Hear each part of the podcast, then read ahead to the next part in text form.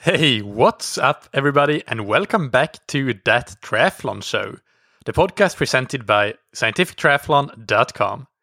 I'm your host Michael, and this episode is Q and A number two. As I mentioned in a previous episode, maybe in the previous Q and A, uh, I'm planning to do more of these Q and A's on the Thursday episodes. I will still keep doing beginner tips as long as I have new topics that haven't been covered before that are highly relevant for beginners. But if I have to start making things up, then it's no longer worth it. Then I will just consider everything covered, and uh, the archive is always there for everybody to go back to. And I will have to keep filling the first episodes with something else, like these Q and A's. But definitely send me your feedback. What do you think about these episodes? Is there something else I should be doing with the Thursday episodes as the beginner tip catalog starts to fill up? Let me hear your thoughts, because this podcast is for you. My email is michael at scientific triathlon dot com, and that's Michael with a K, and I appreciate your feedback. Before we get into today's questions, big thanks to our sponsors, Precision Hydration. As I record this, I'm two days out from Ironman seventy point three Qashqais, so I'm getting a bit edgy, but it's all good. I'm well prepared. Anyways, the weather forecasts show that we're looking at a day around thirty degrees Celsius, that's eighty-six Fahrenheit. So hydration is a key part of my race plan. Uh, it has to be, or I will have a very ugly day, and especially end of day probably. So I retook Precision Hydration's sweat test to make sure that it's up to date. And my plan now is to preload the night before. I will have one five hundred milliliter bottle of Precision Hydration fifteen hundred. So that's fifteen hundred milligram per liter sodium concentration. And I will have the same on the race morning, finishing it at latest one hour to forty-five minutes before the race starts. Start. On the bike, I will have one point eight liters of fluid. That's roughly seven hundred fifty milliliters per hour. I hope to be out less than two hours, thirty minutes on the bike course. And uh, this will actually be a mix of Science in Sports sports drink that has some sodium, but not very much, like most sports drinks. So I will mix in Precision Hydration in that sports drink and get both, uh, both the sodium and the electrolytes, as well as the energy. Although I will have gels as well to to supplement with energy. And this is something that uh, is kind of not what uh, Andy, who is the founder of Precision Hydration, recommends, and recommended in my interview with him. I tried it in training. I think it works well for me. Logistically, it's great because I don't have to carry a lot of additional gels because I get so much energy already from the sports drink. So that's the main reason why I do it like this. And also, it's just faster to get energy from just uh, getting the bottle out to drink rather than opening a gel, I think. So so I will win a lot in the aero department, I think, from having less time spent uh, spent on opening gels and putting them back in my pockets and uh, that sort of thing. But anyway, I, I will mix in the pH one thousand, so this will correspond to pH fifteen hundred when I take into account that there already is some sodium in the sports drink. And on the run, I'll have uh, pH sweat salt capsules with me and try to take three of them with each five hundred milliliters of fluid I drink. In practice, this means one capsule per mug of water that I consume. So you can get the same sort of, uh, of hydration plan for your race on precision hydration dot com. Take their free online sweat test. It's also linked to in the episode description. And uh, if you decide to buy any electrolyte products, use the promo code THATTRIATHLONSHOW, all one word, all caps, to try your first box for free. And big thanks to Roka. Uh, this is my other secret weapon for the race. I don't know if I've mentioned this before, but I currently don't own a triathlon bike since I have been focusing on draft legal racing. So even now going to seventy point three non-draft racing, I'll be on a road bike, which is kind of funny given that I want to try and be competitive. And uh, having a triathlon bike is the most no-brainer thing you can do in terms of being aerodynamic and fast on the bike. Well, I won't. I'll try to be as aero as I can on my clip-on aero bars and my road bike and road helmet. But Uh, I will try to optimize all other areas instead. I do have a cutting edge in the equipment area on the wetsuit, goggles, and tri-suit uh, side of things with Roka's Maverick X, which is just an amazingly fast wetsuit. And I tried quite a few wetsuits, and nothing even compares to this one. It's it's like gliding in a spaceship through water. That's and it makes it so fun to swim as well. Then I have the R one goggles, and you might think that goggles, they don't make a big difference, but actually for me they do. I've uh, worked through tons and tons of different goggles and could never find a pair that doesn't leak for me. I guess I have a weird faced shape, a weird shaped face. But uh, the R one goggles, first of all, they don't leak. That's the most important performance benefit for me. But also the way that their lens is angled, I barely need to lift my head to be able to sight. So that makes the sighting so efficient for me, and I lose very little momentum compared to most others when sighting. So in the open water, when sighting is included, I become comparatively much more competitive than when you don't need to sight in a pool. And finally, on the bike, I have the Gen Elite two tri-suit, which is just, uh, you just need to look at it and you think aero, and it is aero. You can you can see it on the speed on your head unit when, you, when you're out riding that. Man, this suit really helps me go fast. So if you want to buy any of those products or any other Roka products, you can get twenty percent off your entire order using the promo code ThatTriathlonShow. And uh, that's all one word, all caps, on roka dot com. Uh, I have to clarify, I got an email from one of my coach athletes, and uh, the code doesn't seem to apply to already discounted products. So I want to clarify that. But for no, but for normally products, uh, normally priced products, it's uh, a sweet twenty percent off the entire order. All right, first question. We have uh, Barry's from uh, from New York. Uh, so he writes, "Hi, Michael. I'm a beginner triathlete from Brooklyn, New York. I usually train ten to twelve hours per week. I also have a fifteen-month-old daughter, a demanding job in consulting, and travel for work. To manage all of the above, most of the time I end up doing my workouts back-to-back. Specifically, when I have a swim and bike scheduled for the same day, I do the swim and proceed to bike right away and try to finish before seven thirty in the morning. Apologies if you covered this already in the podcast. Wanted to ask if this required a different approach compared to doing one of the workouts in the morning and the second one in the evening. How should I, d- I adjust the intensity, duration, or nutrition? Many thanks in advance." All right, great question. Thanks for that, Barry's. First thing to do is to, on a weekly basis, on a, on a weekly level, you should identify your key workouts. And these are the workouts that you know that you need to really maximize your performance in. You want to get as high power as possible, as high speed as possible, as uh, good a pace as you possibly can in these workouts. And these key workouts that you really need to perform in, I would do them first in the morning if you have back-to-back workouts. So if you have a key bike and a swim on the same day, I would do the bike first and then the swim. If none of them are key, you can do whichever order you prefer. Maybe the swim first makes sense because that's the way that we do triathlons.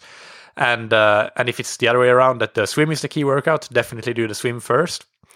Uh, in some cases, the entire purpose of even a key workout may be a simulation workout. Uh, so like, for example, a hard bike after swimming or a hard run after biking. And the closer that you get to your races, the more frequent this scenario becomes. So in that case, you obviously don't do the hard workouts necessarily first. You do it in the order that it should be simulation-wise. But when, for example, you're working to try to improve your F T P or your, your threshold pace, your just your physiology, put simply, then doing that key workout, for example, a key bike before what might be a, an easier or a moderately hard swim will be better, because otherwise your performance on the bike is definitely going to be down by quite a few watts. So that means that you don't get quite the same adaptation, even though it's good as a race-specific workout. So to sum up that point, I would adjust the order of workouts so you don't really need to adjust intensity, because you can still do an easier endurance workout after a very hard key workout. Uh, don't be afraid, though, to go on the slower end of the aerobic endurance zone in those secondary workouts. And as for duration, you just need to work with the time that you have available. So again, start from those key workouts, mapping them out. If you need ninety minutes to get your key bike session in, and you have two hours in total to train, then you're forced to make, for example, a run that you have in addition to the bike, just thirty minutes, even though in a, an ideal scenario, you might have liked to have it be forty to forty-five minutes. But training is almost never ideal, so that's what you have to live with. Go from the, those key workouts, start from there, and take it from there. Finally, fueling. This becomes very important with these back-to-back workouts, for sure. Depending on uh, your size and also like exactly how fit you are, you write that you're a beginner, but maybe you're a strong cyclist and can produce a lot of power, I don't know. if you have, especially for those of you that may be like more intermediate advanced and uh, can produce a lot of power on the bike and on the run and on the swim, with, let's say, two one-hour workouts back-to-back, that may easily be fifteen hundred to two thousand calories burnt in those two hours. So my recommendation is to have breakfast before, even though you start very early. It's not going to be very big because you will start very soon after breakfast, I assume, uh, and something that you know won't disrupt your training. But maybe for me, I might have some oatmeal with a banana and a little protein powder, maybe even a handful of nuts in there. Depending on the amount of energy that you consume in this pre-workout meal, you may or may not need to fuel in workout one. So personally, for example, I like to have quite a lot of calories in that pre-morning workout breakfast. So it could easily be seven hundred calories for me. And then I can do a one-hour swim, for example, with only water, then have a snack like an energy bar or a banana, some more oatmeal, or even a, a toast, or something like that before the second workout right away afterwards, which I may or may not fuel depending on how hard that is and how hard the previous workout was. And uh, generally speaking, those endurance workouts, if uh, even if they are an hour and a half, you don't really need to fuel them, I don't think. In some cases, you may want to train your gut, in which case you would fuel them. But uh, in some other cases, you might not want not to fuel them. So uh, this, I don't want to get into too much complex detail here, and anyway, this is something that we can argue back and forth about for a long time, but uh, but the one thing that I would say is that in those key workouts, let's say you have one of those key bikes as your first workout, even if it's only one hour, I would still fuel with some sports drink, both to get those final few percentage point uh, points out of yourself in that workout, uh, knowing especially that you just recently had your breakfast, so a lot of it is still, you're not going to have that energy available to you immediately. You're still going to be, technically, your muscles are going to be fasting uh, a fair bit, because it takes some time for the food to digest and for the energy to become available to you. So that sports drink is an immediate source of energy that helps you perform to the maximal, uh, to your maximal potential in that workout. But also, if you have that very hard first workout, you might burn close to one thousand calories in it. And uh, even if you had a seven hundred calorie breakfast, you, you're still going to be in a net calorie neutral or deficit after including the breakfast and sports drink and the energy that you burned in that workout. So for the second workout to be, even if you don't, you're not going to fuel it necessarily, but you still don't want to like be in a very deep well of uh, energy deficit when you go into that. So, so that's what I would do in most situations. If you have a hard key workout as your first workout, fuel a little bit extra with some sports drink on it. That, I guess, is uh, about it. It all depends really on how hard those workouts are, but I hope that this gives you some ideas on what direction and uh, what in what way you should think about this, Barrys. So thank you again for writing in. Next question is from Ronan Confortes. I don't really know how to pronounce this, uh, Ronan. Sorry about that. I don't know where you are from. Uh, so, but thank you anyway for your question, which is a very, very good one. Uh, Ronan writes, "Hey Michael, I'm Ronan, an age group triathlete since two thousand ten and a big fan of your show. After listening to episode one forty with Carson Kristen, some questions regarding low cadence came to mind. I was educated since the beginning to ride with high cadence one hundred to one twenty, so the leg muscles won't get fatigued for the run. I'm not really into physiology, but that sounds reasonable to me in just the same way Carson's claim about low cadence and low heart rate sounds. Can you put a little light on this topic?" Okay, so I'll start by answering this question, and then Ronan has a few more. But uh, regarding this and the physiology of it, we know that mechanically, a lower cadence is more effective. So you're going to waste less energy. You're going to produce less waste energy as heat, for example, with a cadence in the fifty to one to eighty uh, R P M range compared to higher cadences. This is called gross efficiency, at least in most research paper. And in this cadence range, your gross efficiency is the highest and your V O two is the lowest for a constant power output. If we get a bit more detailed here, if uh, from fifty to eighty R P M, when you increase cadence, the optimal cadence, the most effective cadence also increases with uh, with in- sorry with increased power. The optimal cadence increases. So maybe at uh, a low power of one hundred watts, your optimal cadence might be fifty R P M, but at three hundred watts, your optimal cadence might be eighty R P M. Uh, those are numbers that uh, I just pulled pulled out of my head, but uh, but that gives you an idea of what, what it means. And you can verify this actually by looking at the, if you have a power meter, you look at the the cycling, the pedaling dynamics data from your power meter. You may see that uh, when you go for rides where you have a higher spinning R P M, your torque effectiveness, which is uh, how large a proportion of the pedal cycle you actually apply power, that may be, for example, sixty-seven percent in a high cadence workout. And in a low cadence workout, let's say below eighty, it may be uh, significantly higher than that, around seventy-five percent. And these are not pulled out of my hat. These are pulled out of my training peaks, my own my own training data. So uh, that's where, where I got these numbers from, by the way. Uh, and this means, essentially, that you're wasting more energy that doesn't go into driving your bike forward at higher R P Ms. So if you ride at two hundred watts, uh, you use two hundred watts to apply power to the bike, at one hundred R P M compared to seventy R P M, you are actually, your body is using significantly more watts than uh, than the watts that go into the pedals, and that's where that wasted energy comes through. You can't measure it. Well, you you can in a research lab, but you can't measure it usually.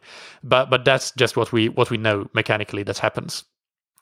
But then the the theory about Uh, not burning your legs out or tiring your leg muscles out for the run and tiring them out in general is that at higher cadences, you are using less fast twitch muscles to pedal than uh, than you are when you're pedaling at lower R P Ms, because the force per pedal stroke is lower, and uh, and this is where the theory comes from. Uh, because when you need a high force, you need to apply more muscles.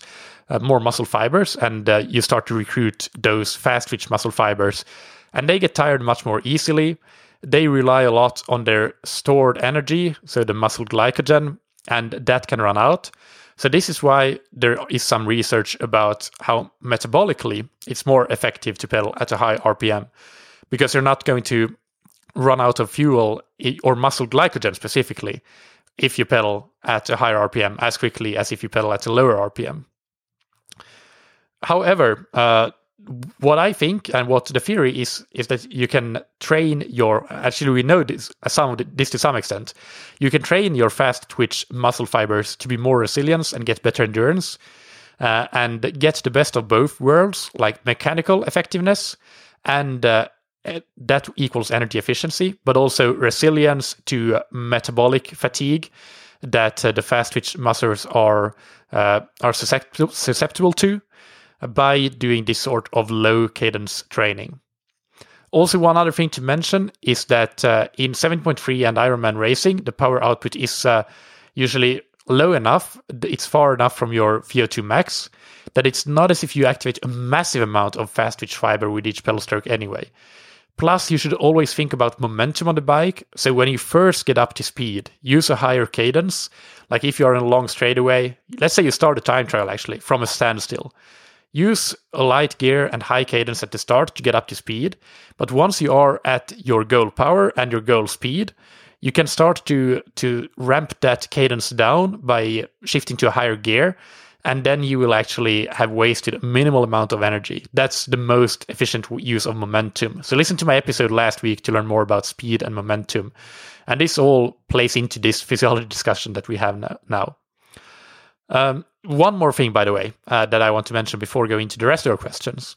This is not often talked about. I don't think a lot of people know this, but there are some studies that have shown an increase in brain activity when you increase your cadence, so when you pedal at a higher R P M.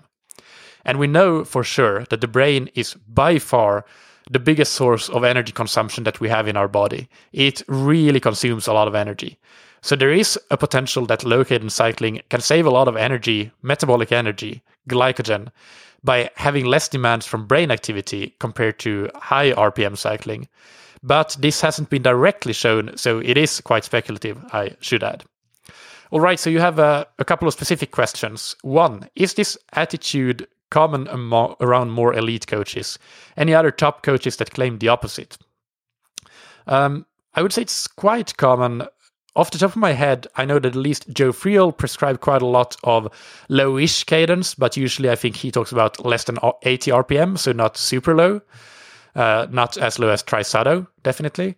Matt Dixon has a lot of low cadence work, I know. Uh, you can read in his book Fast Track Triathlete. He has a example training plans there, and it really seems to me, as an outside observer, that the low cadence training is at the heart of the bike training that goes on there. A key ingredient, just like it is in the Trisado camp as well. So those are two examples. I don't know of any elite triathlon coaches that are against that approach.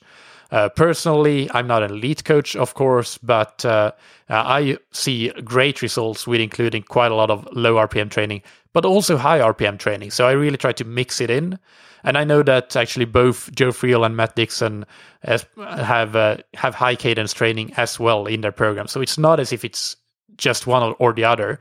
I think that if you train both ends, that's where you can get really become the most effective at all different physiological aspects. Of course, I don't coach elite athletes, I should add, so maybe I don't fit the criteria for your question.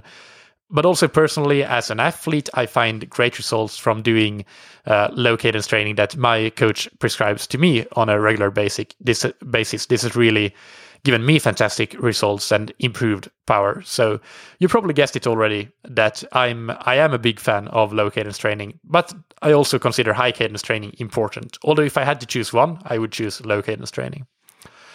Your second specific question is, two, doesn't more fatigued leg muscles uh, have to consume more blood, resulting in higher heart rate? So the fatigue that may happen is really because of metabolic limitations, as I described. The fast twitch fibers rely a lot on their stored muscle glycogen, and if they need to work a lot and they need to work more with uh, lower cadences, then they are going to run the risk of running their glycogen stores low. So, as I said, there are some studies showing that high cadence cycling is metabolically more efficient in the sense that uh, you don't necessarily run out of glycogen in your fast twitch muscle fibers as easily. And this is, uh, when you run out of muscle glycogen in fast twitch fibers, it you will definitely feel it on the bike, for sure.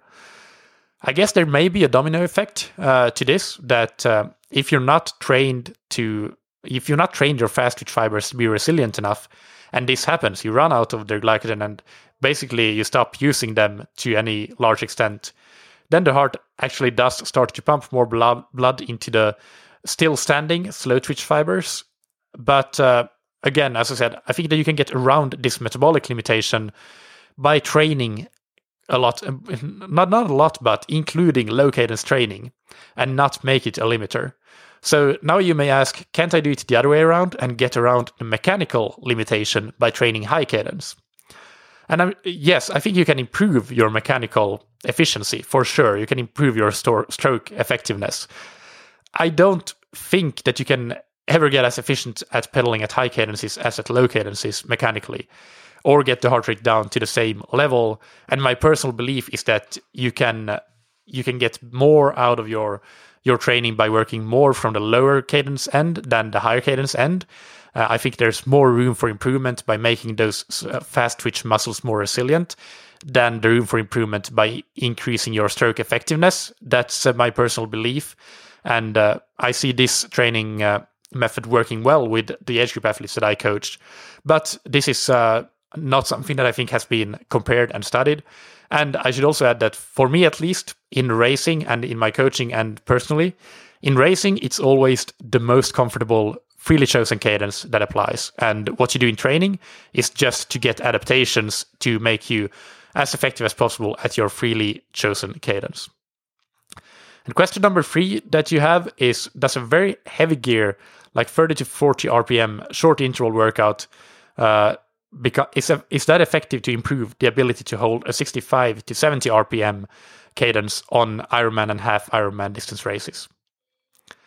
So uh, this is what Carson said. Uh, he talked about those intervals in the interview, and so that's that's what they do in the Trisado camp.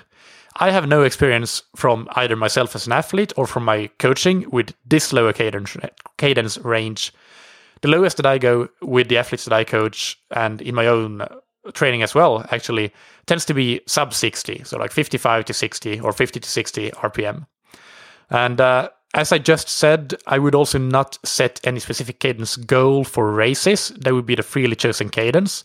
Although if an athlete has trained a lot at low cadence, then they may actually approach those numbers. And uh, I think that my cadence on uh, on a seventy point three might be seventy-five, in the seventy-five to eighty, still quite a bit above that, but but fairly low compared to most athletes that I coach, because I trained trained this stuff quite a lot.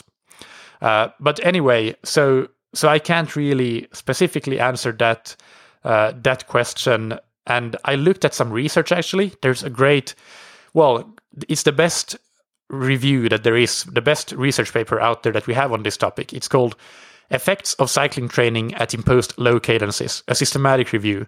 It's from two thousand seventeen, and it was published published in the International Journal of Sports Physiology and Performance.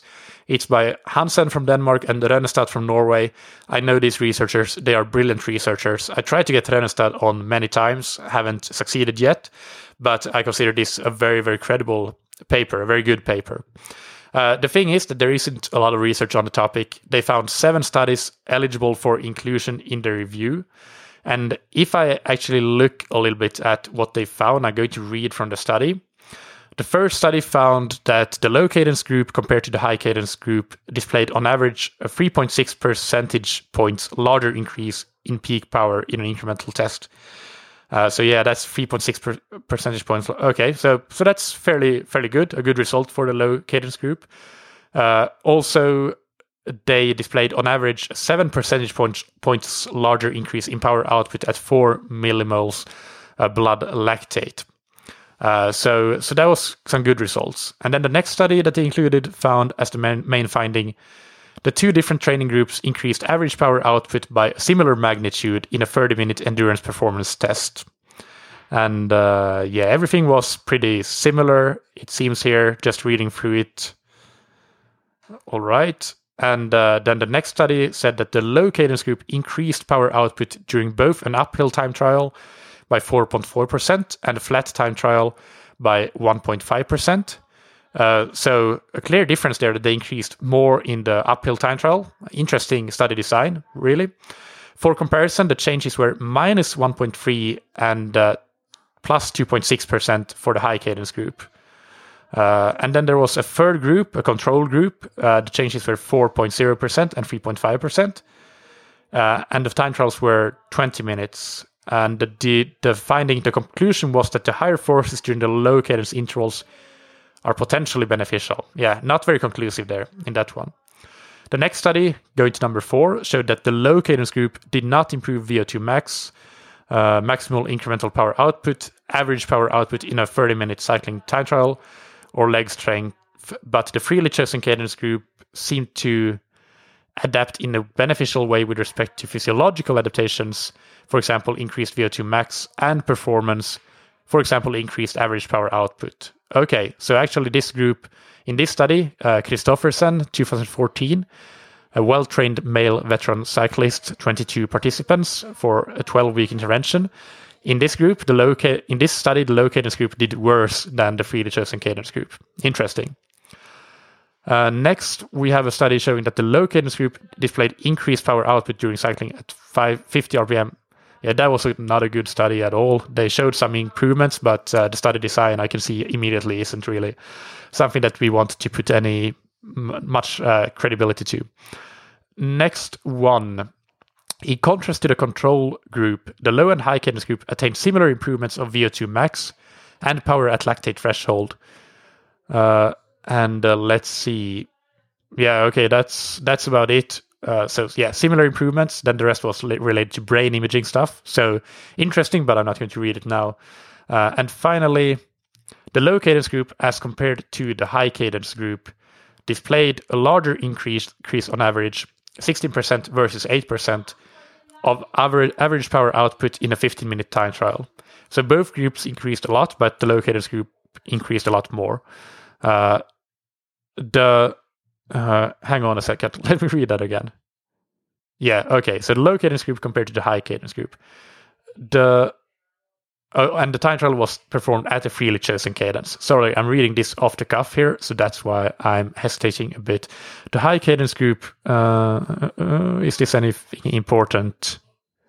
No, not really. It's just about how their freely chosen cadence changed. But the performance uh, out, uh, performance metrics was the time trial, and that was clearly in favor of the low cadence group.